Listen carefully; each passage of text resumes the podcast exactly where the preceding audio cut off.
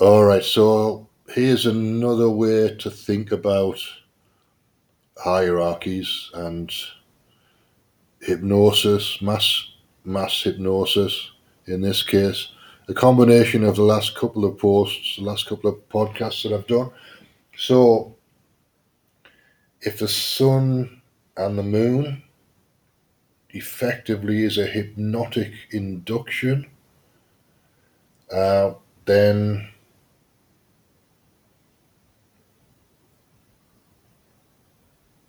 we're uh, the suggestion of good and evil.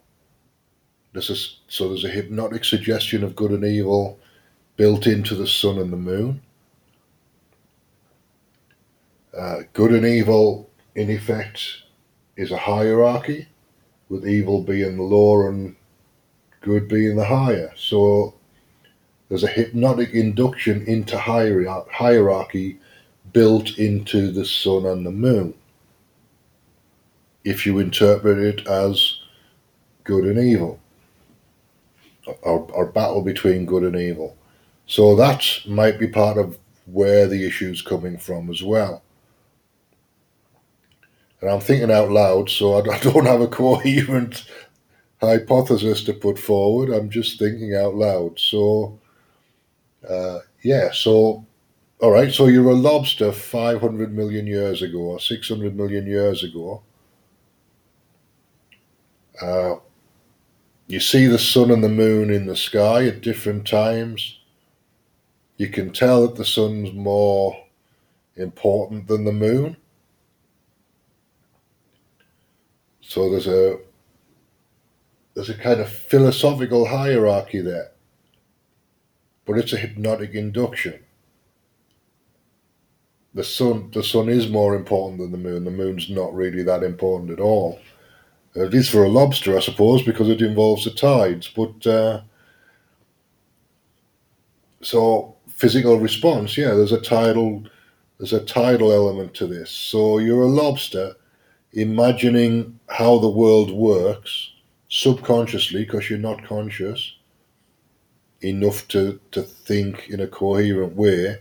So this is all based on physical responses to things. So your body responds to the sun in a particular way, which is, I'm assuming, positive, and to the moon in a way which is slightly less positive. So there's a hierarchy as well. But it's a hypnotic physical response that's embedded in your subconscious, which then eventually, when you when your DNA moves through the evolutionary scale into a chimpanzee or something like that, becomes a kind of assumption about how the world works. So, so then a chimpanzee hierarchy emerges because of the assumption that the lobster made based on its experience. So this is an epigenetic theory of evolution, really, isn't it? I don't know whether that makes sense to anybody at all, but I'm going to put it forward as an epigenetic theory of evolution and psych- evolutionary psychology based on a physiological response to the environment. Yeah, I think that's pretty much where I want to go to.